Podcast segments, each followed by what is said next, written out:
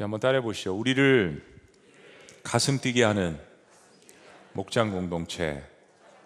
예, 여러분 오늘 예배 드리시면서 마음에 아, 사모함이나 설레 설레임이나 애틋함이나 또 가슴 뛰는 부분이 있으신지요?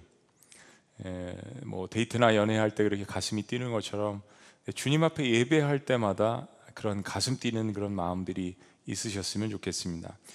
최근에 하버드 대학의 램지 교수 뭐 여러분들 뉴스 통해서 잘 아시겠지만은 일제 시대 때 위안부는 강제성이 없는 매춘부 계약이다라는 정말 뭐 망언이죠. 한국 사람들뿐만 아니라 전 세계 많은 사람들에게 공분을 사고 있습니다. 이 램지 교수의 환경은 아, 일본 제국주의 전범 전범 기업인 미츠비시 회사의 많은 그 자금을 후원을 받았습니다. 역사를 왜곡하고 참 많은 사람들에게 돌이킬 수 없는 두 번째 상처를 아, 주었습니다. 올해 3일 운동이 일어난 지 오늘 이제 3일절 기념 예배를 드리고 있지만 102주년 되는 그러한 주일입니다. 구한말 시대 조선 1910년 일제 무력 찬탈로 나라를 빼앗기는 가슴 아픈 일을 겪었습니다. 1945년 어, 어, 우리나라가 해방되기 전까지 35년 동안 한반도는 어, 일본 이 제국에 의한 수많은 치욕과 고통을 겪었습니다. 근데 사실은 어, 한반도 조선민족의 고통은 훨씬 그 이전부터 시작됐습니다.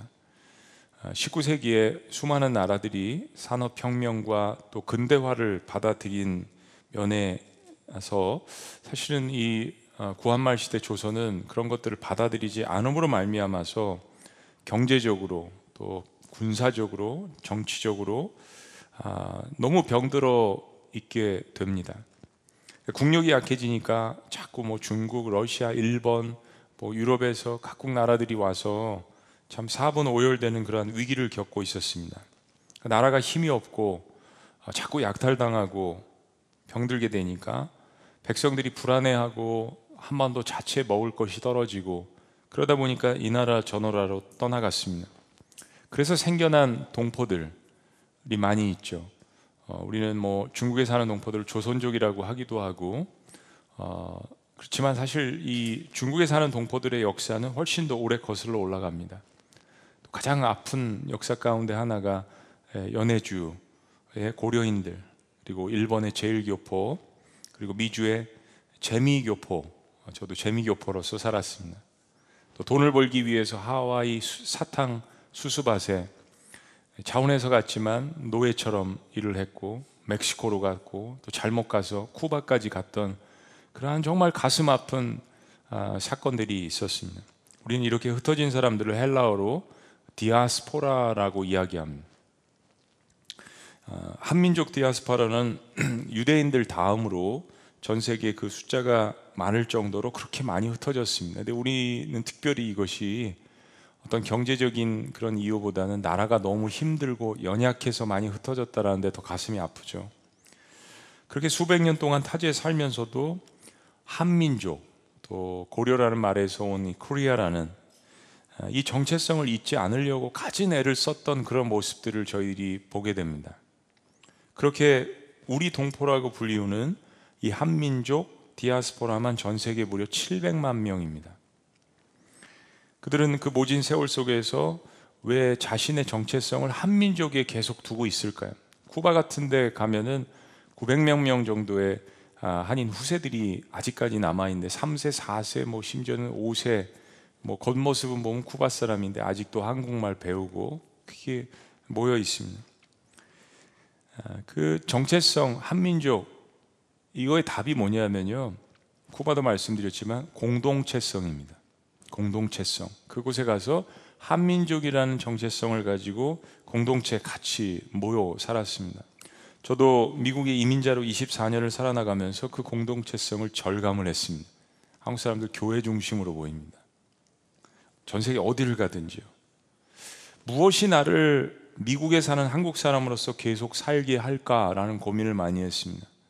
또 무엇이 미국에서 태어나고 자란 나의 자녀들을 Korean American 이 말이 항상 따라다닙니다. 그냥 American이 아닙니다.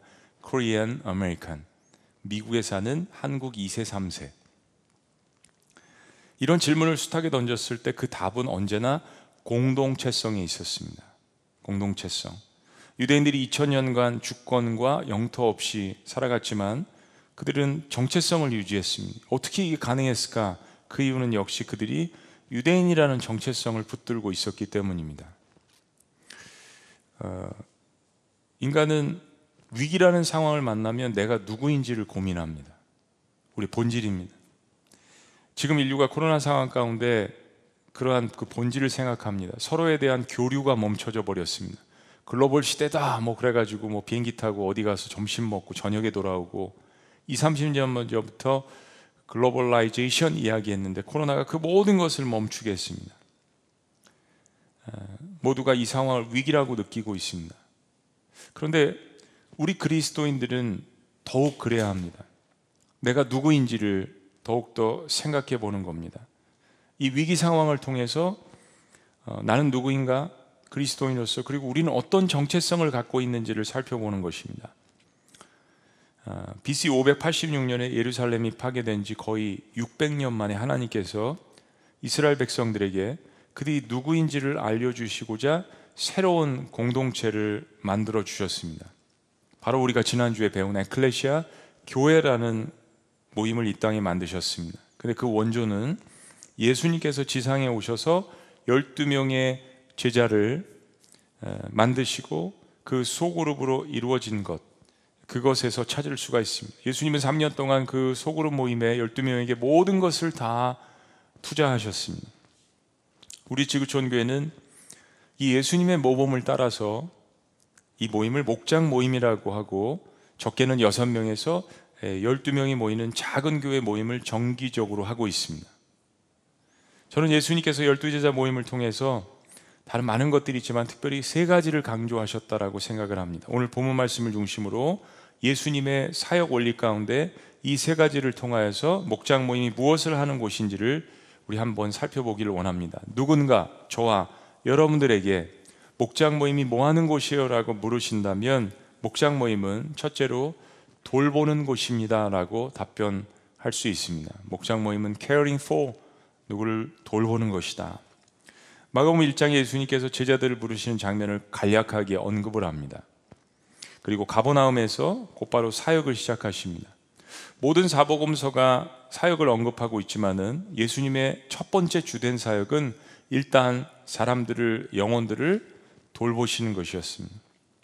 오늘 본문 말씀 전에 예수님께서 가보나움이라는 지역에 들어가셔서 귀신 들린 사람들을 치료하시고 환우들을 고치시는 사역을 하십니다. 특별히 예수님의 열두 제자 가운데 베드로의 아, 장모님을 고치는 그러한 놀라운 역사를 기록을 합니다. 그리고 어, 갈릴리 전역에 이러한 예수님의 능력이 빠르게 소문나기 시작했습니다. 그리고 그 소문을 듣고 몰려온 사람들 때문에 오늘 본문 말씀은 이렇게 시작합니다. 자, 32절, 33절 다 같이 시작. 저물어 해질 때 모든 병자와 귀신 들린 자를 예수께 데려오니 온 동네가 그 문 앞에 모였더라. 사람들은 뭐 시대마다 다 같지만 하나님을 전혀 모르는 상태의 사람들은 영적으로 육적으로 굶주려 있습니다. 그래서 이런 소문에 민감합니다. 특별히 영적으로 너무 굶주려 있죠. 자기 스스로 아, 모를 수 있지만 특별히 복음을 전도하는 전도자는 여기에 대해서 확신해야 합니다. 당시 병원도 없고 의학도 발달하지 않은 팔레스타인 이 한복판에서 시골 지역에 이런 예수님의 소문들은 사람들에게 한 줄기의 희망이 되었습니다. 거기 가면 병 고쳐준대. 거기 가면 정신병도 낫는데 거기 가면 소망의 메시지를 전한대. 때문에 소문을 듣고 사람들이 자기 자신뿐만이 아니라 중풍병자를 주님께로 인도했던 네 명의 친구들처럼 주변에 있는 자기 아픈 친척들, 사랑하는 사람들을 다 데리고 예수님이 묵으시는 집 앞에 결집을 했습니다. 성경은 당시 절박한 상황을 이렇게 기록하는 거예요. 온 동네가 다 모였더라. 온 동네가 다 모였더라. 그만큼 사람들이 굉장히 절박했다라는 것을 표현하는 겁니다. 예수님께서 그날의 사역의 피곤함을 뒤로 하시고 그날 늦은 밤 몰려든 사람들을 돌보시기 시작했습니다. 자, 34절 말씀. 다 같이 시작.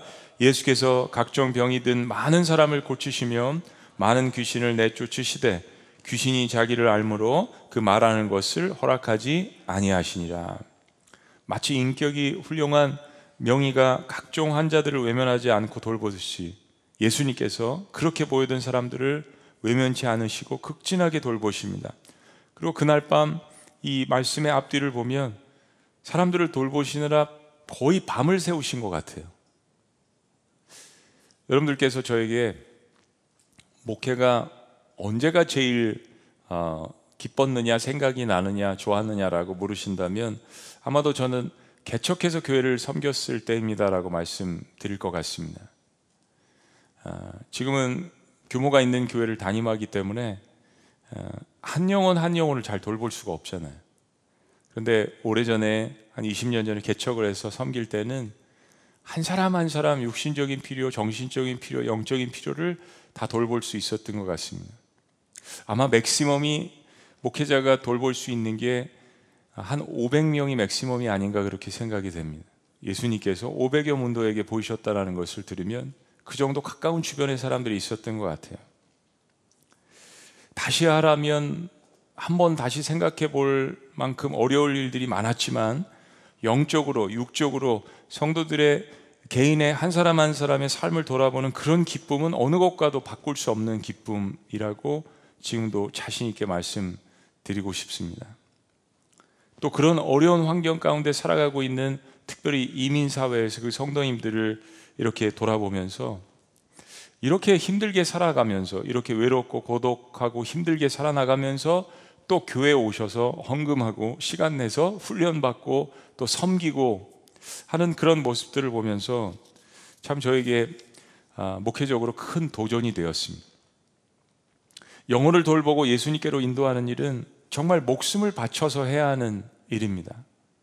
그리고 그것처럼 인생의 중요한 일은 없는 것 같습니다. 그만큼 가장 값어치가 있다라는 것이 나의 모든 것을 달란트와 시간과 물질과 모든 것을 투자해서 한 사람의 영혼이 기쁨을 얻고 변화되는 그 모습을 보는 것은 인생의 모든 것을 투자할 만한 값어치가 있다라는 결론. 예수님께서 모든 부류의 사람들에게 관심이 있으셨습니다. 그래서 오늘도 밤새도록 영혼들을 돌보고 계십니다. 그래서 예수님의 이런 정신을 바탕으로 생겨난 예루살렘의 초대교회도 우리가 지난주에 사도행전 2장 말씀을 본 것처럼 그렇게 은혜를 받으니까 때로 어떤 사람들은 자신의 재산을 팔아서 사도들 앞에 가져오고 자신의 물질과 시간과 달란트를 가지고 그래서 사람들의 필요를 따라서 그렇게 섬기게 되었다는 것입니다. 그러니까 한마디로 예수님의 사랑과 은혜를 바꿔보니까 그냥 그대로 예수님의 사역을 본따서 그렇게 섬긴 것입니다. 시스템이 있고 누가 뭐라 그래서 그런 게 아니라 내가 사랑과 은혜를 깨닫다 보니까 발런티얼리 자발적으로 그렇게 사람들이 섬겼던 것입니다. 지구촌 교회 목장 모임은 작은 교회로서 이런 서로의 작은 필요에 민감하도록 구성이 된 것입니다. 사람들이 대규모로 많이 모이다 보면 군중 속의 고독이라고 서로의 필요를 잘 돌아볼 수가 없게 됩니다. 다 웃고는 있지만 마음 가운데 어떤 고통과 아, 삶의 애환이 있는지 잘 모릅니다. 그러나 소그룹으로 모이게 되면 서로에 대해서 민감할 수밖에 없습니다. 그 안에서 서로가 예수님의 사랑을 가지고 최대한 함께 고민하고 기도하고 적극적으로 돕는 바로 그것이 목장 공동체 셀그룹 모임인 것입니다. 사랑하는 여러분, 목회자든지 아니면 중직이든지 아니면 그런 타이틀이 아니더라도 내 예수님 믿은 성도든지 내가 하나님의 사랑을 깨닫고 예수님을 구세주로 영접한 지 시간이 오래됨에도 불구하고 내가 지금 돌보는 영혼이 한 사람도 없다면 내 안에 그리스도께서 나가셨든지 아니면 아예 처음부터 예수님을 만나지 않은 가능성이 큽니다. 왜냐하면 내 안에 예수님께서 계시다면 그런 모습을 그냥 보고 계시지 않으실 것이라고 생각되기 때문입니다. 그래서 오늘도 이렇게 여러분들에게 이 말씀을 통하여서 격려하시고 또 도전하시고 우리에게 소망을 주시는 것입니다. 예수님은 항상 사역 가운데에도 그가 처음으로 부르신 열두 제자를 돌보는 일을 게을리하지 않으셨습니다. 막 예수님께서 사역을 하시고 피곤하시고 또 제자들이 잘 이해도 못해요. 예수님 아까 그거 얘기하신 거 무슨 말씀이세요? 또 따로 시간을 떼서 제자들에게 이것을 설명해 주십니다. 시간이 지남에 따라서 그것도 이해 못하냐 책망도 하시고 꾸짖음도 하시고 막 그러시지만 그 모든 것은 사랑의 한 표현인 것입니다. 요한복음 13장에 뭐 예수님께서 제자들을 사랑하시되 끝까지 사랑하셨다라고 이야기합니다. 그 끝까지가 뭡니까? 죽기까지 사랑하셨다는 이야기 아니겠습니까? 저희 교회 성도님들 가운데서 이처럼 예수님의 사랑을 실천하고 정말 물심양면으로 그리고 기도로 눈물로 교회 지체들을 돌보는 분들이 많은 것을 경험하고 듣고 봅니다. 특히 우리는 그런 사람들을 목자들이라고 부릅니다. 마을장이라고 부릅니다. 촌장님이라고 부릅니다. 팀장님이라고 부릅니다. 교회는 그런 사람들이 많을수록 정말 그 이름처럼 예수님이 중심이 된 예수마을 공동체, 진정한 목장 공동체가 되어 가는 것입니다. 자, 두 번째, 목장 모임이 무엇이냐고 물으신다면 두 번째는 나눔이라고 이야기할 수 있습니다. sharing with 누구와 함께 나눈다라는 이야기죠. 어, 우리가 신앙생활하면서 늘 잊어버리지 말아야 되는 사실 가운데 하나는 예수님께서 하나님의 아들이시면서 능력을 바라실 수 있지만 인간의 몸을 입고 이 땅에 오셨다는 점입니다. 사실 이것을 잊어버리면 하나님과의 관계가 멀어집니다. 하나님은 저 높은 곳에 계신 분, 위대하신 분, 나와는 결이 다르신 분. 그러나 인간의 육신의 몸을 입고 하나님의 본체이신 예수님께서 이 땅에 오셨다는 것 때문에 예수님은 인간이 느끼는 모든 것들을 함께 느끼고 경험하셨다는 것입니다. 그러니까 아들을 통해서 이걸 보여주시면서 하나님 아버지도 인간의 그런 면들을 이해하신다라는 것을 체휼하신다는 것을 보여주는 거죠. 그러니까 거기에는 인간이 느끼는 기쁨뿐만이 아니라 마음의 아픔과 육신의 고, 고통도 마찬가지로 느끼셨다는 이야기. 히브리서 기자가 히브리서 4장 15절에서 이것을 잘 증언합니다. 그러므로 우리에게 큰 대제사장이 계시니 승천하시니 곧 하나님의 아들 예수시라 우리가 믿는 도리를 굳게 잡을지어다. 이 첫 번째는 이러한 무소부재하신 하나님, 전능하신 하나님에 대한 믿음을 갖는 것입니다. 그러나 거기서 끝이 아닙니다. 두 번째 15절 다 같이 읽습니다. 시작. 우리에게 있는 대제사장은 우리의 연약함을 동정하지 못하실 리가 아니요 모든 일에 우리와 똑같이 시험을 받으신 이로되 죄는 없으시니라. 때문에 예수님은 인간이 겪을 수 있는 모든 가능한 것들을 다 경험하셨잖아요. 육신의 피곤함. 예수님도 시장하셨습니다. 예수님도 슬퍼하셨습니다. 화를 내실 때도 있고 너무 외로우실 때도 많았습니다. 여우도 굴이 있고 하늘에 나는 새도 집이 있는데 나는 인자는 머리 둘 것이 없다. 고독함. 무엇보다도 가장 사랑하는 사람들에게 배신을 당하셨습니다. 거기에 대한 고통이 얼마나 클까요?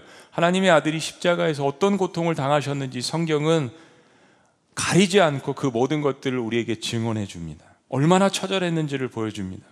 어떤 사람들은 왜 그렇게 꼭 하나님의 아들이 그건 믿겠는데 이 땅에 오셔서 그처럼 처참하게 고통을 당하시는지 이해를 못하겠다 고개를 갸우뚱하면서 예수님을 따랐던 무리들은 예수님을 떠나갔습니다. 성경을 보면 예수님 분명히 육신의 연약함을 입고 계셨습니다. 육신이 있다는 것은 마음도 우리처럼 연약할 수 있다는 이야기입니다.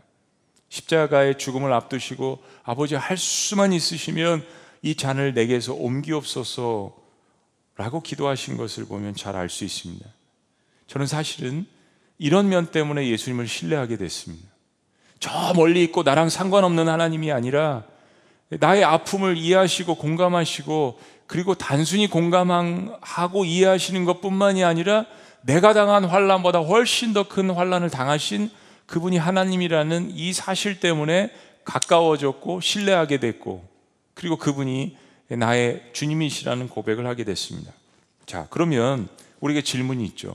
그런 똑같은 우리와 같은 그런 위치에서 인간의 육신의 몸을 입고 오신 예수님께서 이 땅에 계실 때 어떻게 환란과 고난과 어려움의 문제들을 해결하셨을까?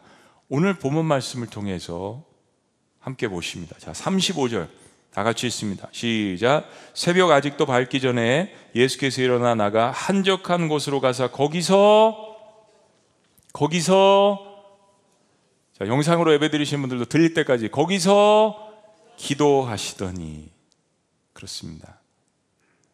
이 말씀을 보면 예수님께서 그날 밤에 몰려든 병자들 때문에 그 밤을 지새우신 것이 분명합니다. 그런데 예수님께서 그렇게 많이 지치신 가운데 어떻게 육적으로 자신을 재충전하셨는지 명확하게 성경이 보여줍니다. 어떻게 리차지 하셨는지 배럴이 다 방전됐을 때 우리 여러 가지 방법도 있잖아요. 남자들은 뭐 사우나도 하고 운동도 하고 여자분들은 뭐 수다도 떠시고 뭐 여자들도 뭐 사우나도 하시고 뭔가 사람마다 조금씩 방법이 다른 것 같아요. 영화를 보신다든지 뭐 음식을 하신다든지 뭐 누구를 막 모함한다든지 이건 아니죠. 사람들은 무엇인가 자기가 방전됐다고 생각할 때 리차지를 합니다. 근데 성경이 우리에게 가장 중요한 방법 한 가지를 이야기합니다. 바로 하나님 아버지께 예수님께서 나아가신 것입니다. 그분에게 나가서 기도하시면서 새 힘을 간구하신 거예요.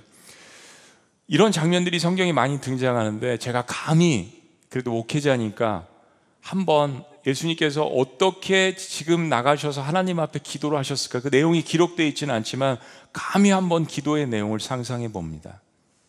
이런 내용이었을 것 같아요. 아버지, 오늘도 아버지의 뜻을 따라서 사역했습니다. 수많은 사람들이 이렇게 몰려오는데 제가 인간의 육신의 몸을 입고 이 땅에 있으니까 참 피곤합니다. 지칩니다. 영을 쏟아보니까 어, 너무 힘듭니다, 아버지.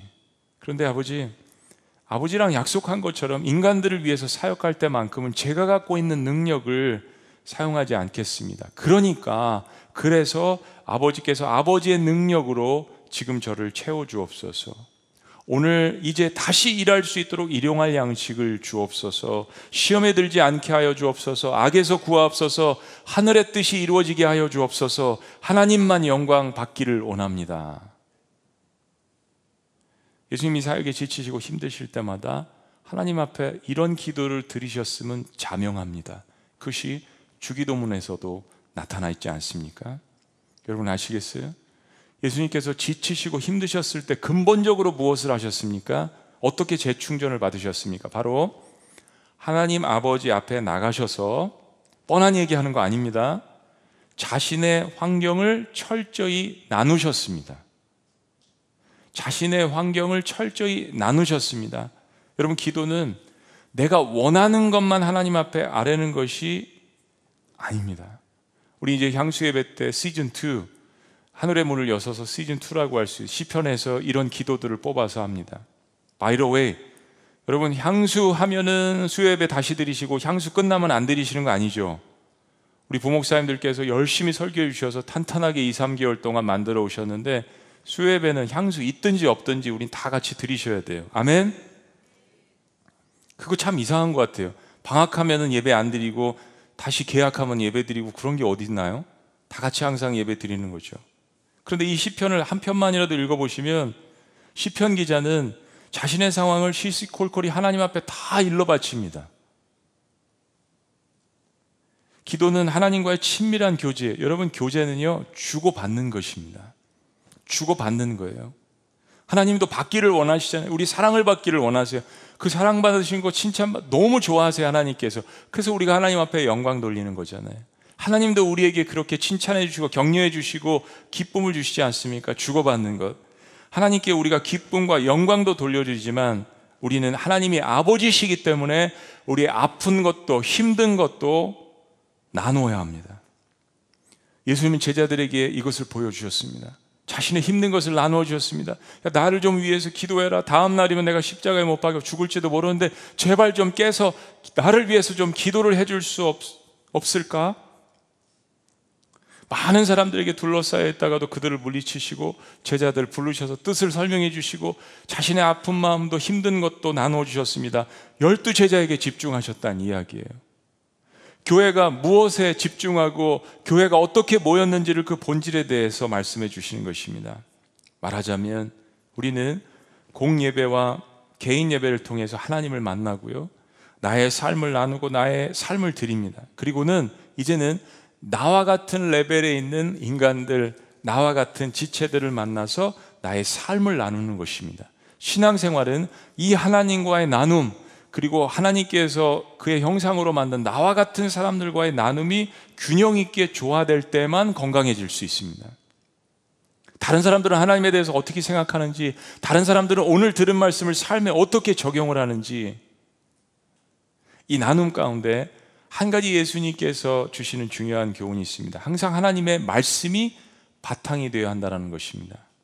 나눔은 나눔 자체로서 의미가 있지만 아픔과 기쁨을 나눈 다음에는 거기 반드시 하나님의 말씀으로 다시 채워넣는 작업이 필요합니다. 세상에도 나눔 잘합니다. 그런 동호회가 많습니다. 그러나 영적으로 성장하지는 않습니다. 제자들이 예수님이랑 같이 있어서 밥도 먹고 교제도 하고 사역도 했는데 그때는 많이 미성숙했습니다. 막 싸우기도 하고 시기하고 질투하고 예수님의 말씀의 온전한 의미를 깨닫지 못했습니다. 언제 그들이 말씀의 의미를 깨달았습니까? 바로 성령께서 그 말씀을 밝히 깨달아 조명하게 해주셨을 때였습니다. 여러분, 자신의 신세를 나누는 단계까지 가는 사람들이 더러 있습니다. 세상도 이 나눔 다 합니다. 그러나 거기서 멈추지 말고 자신을 오픈하고 삶을 나누었다면 이제 하나님께서 주신 그 말씀으로 체온을 훈련을 해야 진정한 나눔의 기쁨과 능력이 나타나게 되는 것입니다. 그래야 치유되고 회복되고 성장하게 되는 것입니다. 다른 사람들이 어떻게 하는지, 어떤 성숙한 사람들의 모습이 있는지 그것을 알기 위해서 배우기 위해서 그래서 열두 제자 모델이 필요하게 되는 것입니다. 예수님은 자신의 상황을 아버지 하나님께 아뢰었습니다. 그리고 하나님 아버지의 인도하심을 받았습니다. 예수님의 삶을 본받아서 자신의 삶을 하나님 말씀에 비추어서 나누는 사람은 하나님께서 그때부터 삶에 개입하시기 시작합니다. 그걸 들은 사람들도 그때부터 그 사람을 위해서 중보기도 하지 않겠습니까? 소그룹에서 이런 일이 일어나게 되면 훨씬 더 부담이 덜 합니다. 여러분 누구더러 여기 한 사람 뽑아서 여기 이 많은 사람들 앞에서 삶을 나누라고 한다면 굉장히 힘들 것입니다. 그러나 같이 밥을 먹고 같이 눈물을 흘리면서 여섯 명, 열 명 모여서 이야기할 때는 훨씬 더 마음의 부담이 덜하고 서로가 친밀감이 생기지 않습니까? 예수님께서 열두 제자에게 집중하신 이유입니다. 여러분 아주 중요한 원리가 있습니다. 자신의 삶의 희노애락을 나누다 보면 뭐 물질도 나누고 받은 은혜 말씀도 함께 나누게 됩니다. 순서가 중요한 것이 아니라 나눔의 원리가 중요한 것입니다. 자신의 삶을 나누는 사람은 자신의 삶을 나누지 않는 사람보다 평균 수명이 무려 30년이 더 높습니다. 이런 통계가 빨리 나왔으면 좋겠습니다. 마지막 세 번째, 목장 모임은 무엇을 하는 곳일까요? 세 번째는 전도입니다. reaching out. 함께 모여서 친밀함을 형성해서 5년, 10년 여기가 좋사오니 계속 같이 있는 게 아니라 reaching out. 이제 우리가 이렇게 돌보고 나누고 뭔가 은혜를 받고 치유가 되고 힘이 생겼는데 과연 그 다음에 무엇을 할 것인가? 오늘 보면 말씀해 보니까 제자들이 이른 아침에 예수님을 찾았습니다. 예수님, 예수님, 어제 엄청난 기적을 베푸셔서 이게 또 사방으로 소문이 다 났네요. 예수님, 사람들이 더 많이 몰려왔습니다. 36절, 37절. 다 같이 시작. 시몬과 및 그와 함께 있는 자들이 예수의 뒤를 따라가 만나서 이르되 모든 사람이 주를 찾나이다. 그런데 예수님께서 너무나도 여기서 중대한 결단을 이야기하십니다. 38절 이르시되 우리가 다른 가까운 말들로 가자. 거기서도 전도하리니 내가 이를 위하여 왔노라. 내가 이를 위하여 왔노라. 예수님께서 이 땅에 오신 목적을 분명하게 말씀하시는 구절입니다. 39절. 다 같이 시작. 이에 온 갈릴리에 다니시며 그들의 여러 회당에서 전도하시고 또 귀신들을 내쫓으시더라. 이런 사역 초창기에 있었던 일입니다. 제자들이 막 예수님이 인기가 올라가고 막 사람들이 몰려오니까 이들의 막 어깨뽕이 이만큼 올라갔죠. 야, 베드로, 너 진짜 그때 결정 잘했어. 주님 앞에 막 무릎을 꿇고 죄인입니다. 너 진짜 아부도 잘하더라. 근데 진짜 결정 잘한 거야. 안드레가 이야기합니다. 그때 우리가 결정해서 우리의 생명이지만은 그 배를 그냥 버리고 깊다만 그물도 버리고 진짜 우리가 결정 잘했다. 야, 이제 예수님 이 진짜 우리 이제 우리 시대가 온 거야. 아, 우리 인생이 이제 편 거야. 이제 사람들 빨리 줄 세우자. 예? 너 우의정하고 좌의, 좌의정하고 막 이런 시점입니다. 예수님께서 사역의 자리를 옮기자고 이야기하십니다. 왜냐하면 아직 예수님의 사랑을 경험하지 못한 사람들이 갈릴리 천지에 유대 전역에 넘쳐난다는 것을 아시기 때문입니다. 내가 다른 마을들로 가서 전도하겠다. 내가 이를 위해서 왔노라. 제자들은 항상 3년 동안 그거였던 거예요. 주님, 여기가 좋사오니. 뭐 갈릴리에서 히트 치시면 거기 머물라고 하시고 예루살렘에서 히트 치시면 거기 머물라고 하시고 여기가 좋사오니. 사랑하는 여러분, 신앙생활 하면서 이 부분을 꼭 구분하셔야 할 것 같습니다. 평안과 안주함은 다른 단어입니다. 평안은 어떤 상황에도 불구하고 하나님을 의지할 수 있는 내적 능력인 반면에 안주는 지금 상황에 만족해서 어떤 것에도 움직이지 않으려는 마음의 강팍함입니다. 제자들은 늘 몰려드는 군중에만 인기에만 관심이 있었지만 예수님은 주님을 모르는 또 다른 영혼들에게 눈을 돌리셨습니다. 마태복음 9장 35절 36절 말씀을 이렇게 이야기합니다. 예수께서 모든 도시와 마을에 다 같이요 두루 다니사. 그들의 회당에서 가르치시며 천국 복음을 전파하시며 모든 병과 모든 약한 것을 고치시니라. 무리를 보시고 다 같이요 불쌍히 여기시니. 이는 그들이 목자 없는 양과 같이 고생하며 기진함이라. 기진함이라. 그냥 모여가지고 여기가 좋사오니 5년 10년 됐는데 똑같은 사람들만 모여있고 나중에 가서 보니까 다 마을장님들이세요 일당 백이란 이야기예요. 여러분 그 레벨에 있는 목장, 목장에 누가 들어가겠습니까? 저도 못 들어갈 것 같아요. 새로운 사람들이 어떻게 들어가겠어요? 레벨이 다른데. 여기가 좋사오니. 제자들은 항상 그 생각을 했습니다. 예수님은 자신의 시간이 3년밖에 남지 않았다는 사실을 알고 계셨어요. 그래서 그토록 이스라엘 땅을 두루다니면서 복음을 증거하신 것입니다. 여러분과 저의 인생은 마찬가지로 우리의 삶의 시간이 한계가 있습니다. 무엇에 인생을 우리가 투자해야 될까요? 우리의 인생은 영혼을 사랑하고 그들을 주님께로 인도하는 것만 해도 시간이 부족합니다. 그냥 남은 평생 사람들을 증오하고 남은 평생 사람들을 질투하고 용서하지 못하고 이것으로 내 인생이 가득 찼던 인생 주님께서 기뻐하실까요? 예수님의 관심은 죽어가는 영혼을 구원하시는 데 있었습니다. 여러분 예수님께서 열두를 택하시면서 약속하신 거 기억나세요? 내가 이제부터는 너희를 저 물고기를 낚는 사람이 아니라 사람을 낚는 어부가 되게 하리라. 예수님은 처음부터 끝까지 그 약속을 지키셨던 것입니다. 그래서 제자들에게 이제는 사람을 낚는 아부가, 어부가 되게 하신 것입니다.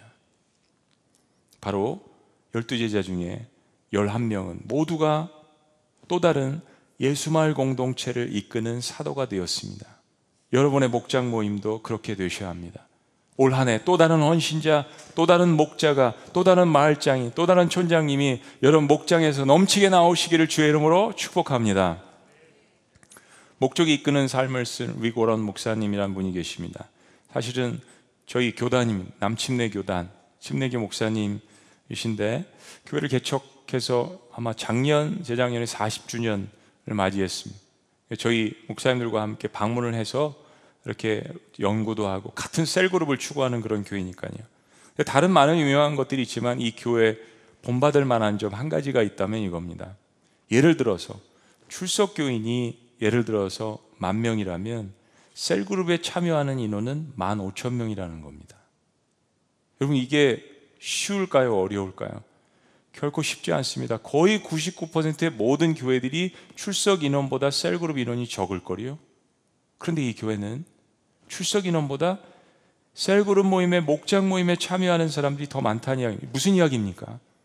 쉽게 사람들이 다가올 수 있도록 목장 모임을 오픈하고 그들이 대회에 나올 수 있을 때까지 기다려주고 인내하고 그들이 마음이 준비가 되었을 때 그들을 예수 마을 공동체 이 대회로 올 수 있도록 그들을 돌보고 그리고 삶을 말씀을 나누는 그 공동체가 있었다는 이야기입니다. 목장 모임은 예수님께서 우리에게 가르쳐 주신 최고의 모범입니다. 그래서 교회가 이루어진 것입니다.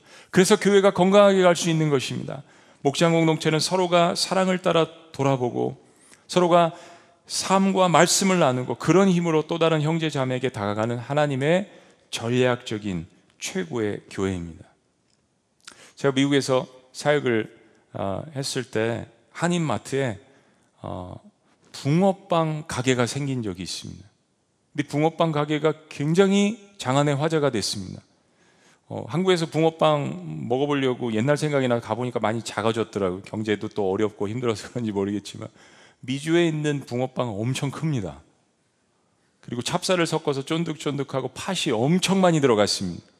한 10불에 아, 10불에 5개였나 6개였나 붕어빵을 제가 사서 즐거운 마음으로 10불이면 뭐 온 가족이 먹을 수 있는 어, 20불이면 더 많이 먹을 수 있으니까 붕어빵을 매일 사가니까 한 일주일 되니까 저희 아내가 꾀가 났는지 여보 붕어빵 매일 사오라고 저녁 안 하려고 하는 것 같았어요. 자다 보면 붕어빵이 막 어른거린다고 하고 붕어빵을 몇 개월째 먹었는지 모르겠어요. 제가 말씀드리고 싶은 요지는 그 붕어빵 사업터에 처음에 갔을 땐 눈에 안 띄었는데 몇 번 가서 전도하려고 이제 갔는데 사업터 뒤에 크게 이렇게 멋있게 딱 써 있었습니다. 말이 뭐냐면 붕어빵을 한 번도 안 먹은 사람은 안 먹어본 사람은 없지만 있지만 붕어빵을 한 번만 먹어본 사람은 없다. 집에 가셔서 한 시간 있다 웃지 마시고요. 여러분, 정말 명언이더라고요. 붕어빵 하나를 만드는데도 이런 철학이 담겨져 있다면 영혼을 구원하는 사람들은 어떤 철학을 가져야겠습니까? 이런 거죠. 우리 목장 모임에 한 번도 안 와본 사람은 있을지 몰라도 한 번만 방문한 사람은 없다. 뭡니까? 우리 목장 모임에 한 번 왔다 하면 걸리는 거예요. 사랑의 그물에, 은혜의 그물에, 친밀함에. 오래된 안경 기업체에서 안경을 선전하는 광고를 본 적이 있습니다. 그냥 딱 한 번에 그 광고가 저의 마음과 눈을 사로잡았습니다. 이거였습니다. 우리가 아는 것은 안경뿐입니다. 우리가 아는 것은 안경뿐입니다. 여러분 사람들이 저에게 와서 당신이 아는 게 뭡니까? 그리스도인에게 당신이 아는 게 뭡니까? 목장 모임을 한다는데 도대체 목장 모임은 뭡니까? 라고 물어보면 우린 뭐라고 답변해야 할까요? 우리가 아는 것은 오직 영혼을 돌보고 말씀과 삶을 나누고 또 다른 영혼을 구원하는 것입니다. 우리가 아는 것은 이것뿐입니다. 그리고 우리는 이 모임을 예수님 때문에 시작했습니다.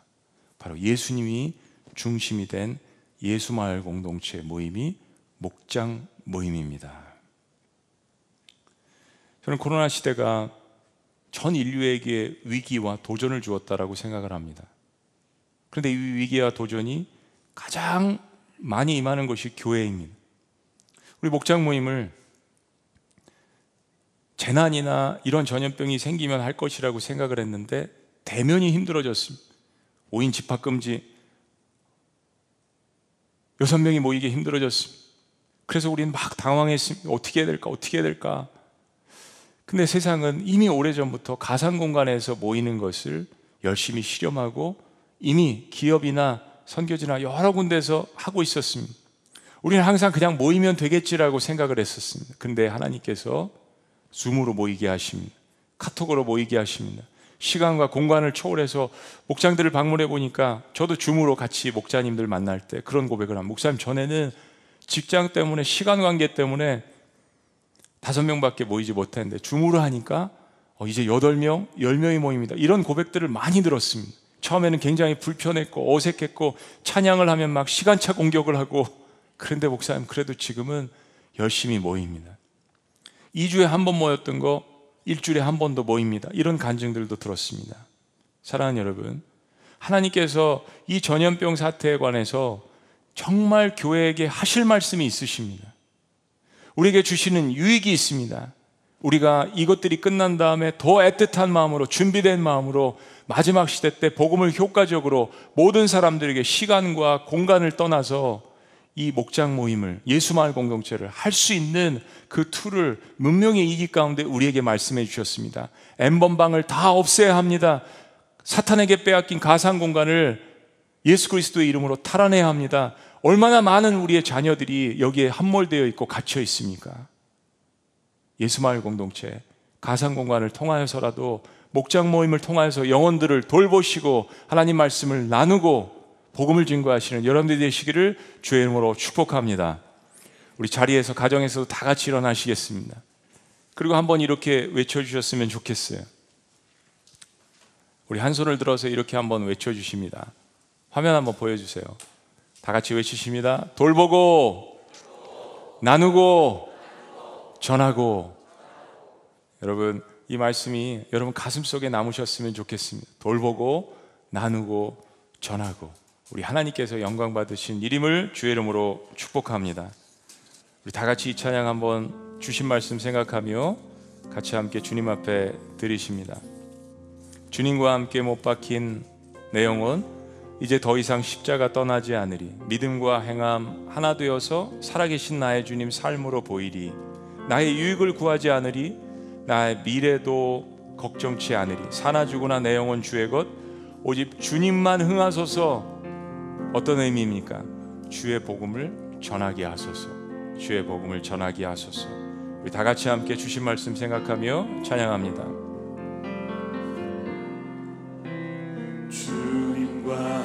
함께 못 박힌 내 영혼.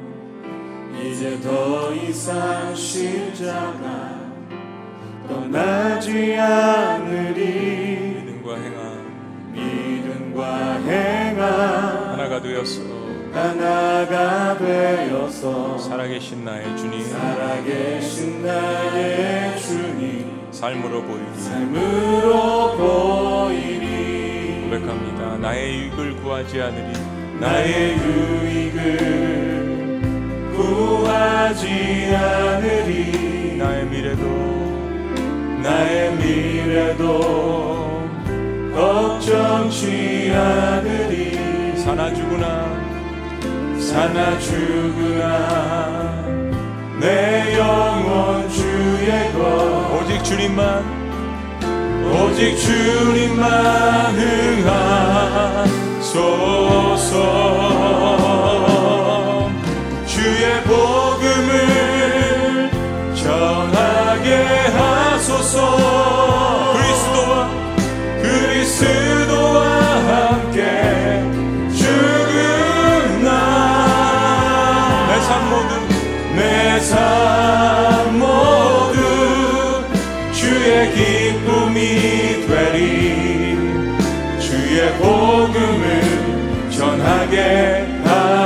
하소서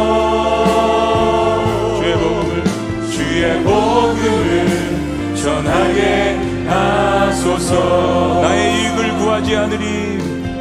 나의 유익을 고백합니다. 구하지 않으리. 나의 미래도 나의 미래도 걱정치 않으리. 아멘. 사나 죽으나 사나 죽으나 내 영혼 주의 것. 오직 주님만 다 같이. 오직 주님만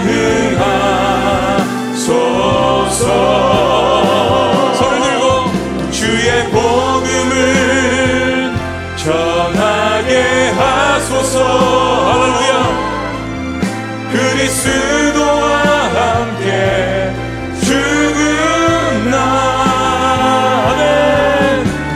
내 삶 모두 주의 기쁨이 되리. 주의 복음을 전하게 하소서. 주의 복음을 전하게 하소서. 다시 한번 두 손 들고 믿음으로 고백합니다. 주의 주의 복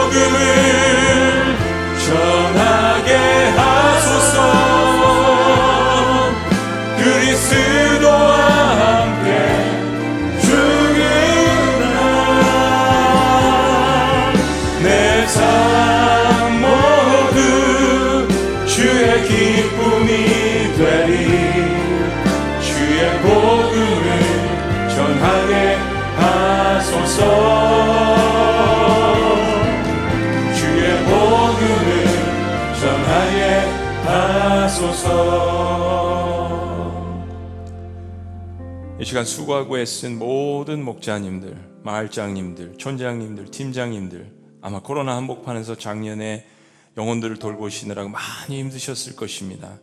우리 주님께서 저들을 기억하여 주시옵소서. 그런 타이틀이 아니더라도 한 영혼을 사랑하며 중보기도 하며 눈물의 씨앗을 뿌리는 하나님의 백성들 우리 주님께서 기억하여 주시옵소서. 이제 목장 모임에 들어오기를 소원하고 기다리고 하는 모든 영혼들 그리고 목장 모임에 들어왔지만 아직 대회 가운데 들어가지 못한 영혼들까지도 우리 주님께서 기억하여 주시고 예수 마을 공동체의 일원이 될 수 있도록 저들을 축복하여 주시옵소서. 다시 한번 소그룹으로 모여서 열두 제자의 비전을 가지고 예수님께서 왜 일에 최선을 다하셨는지 그 확실한 비전을 가지고 다시 한번 하나님 목장 공동체가 살아나는 우리 지구촌 교회 공동체가 될 수 있도록 우리 주님께서 축복하여 주시옵소서. 다시 한번 우리 교회를 성령으로 새롭게 하여 주시옵소서. 다시 한번 우리 교회를 말씀을 증거하는 교회로 새롭게 하여 주시옵소서.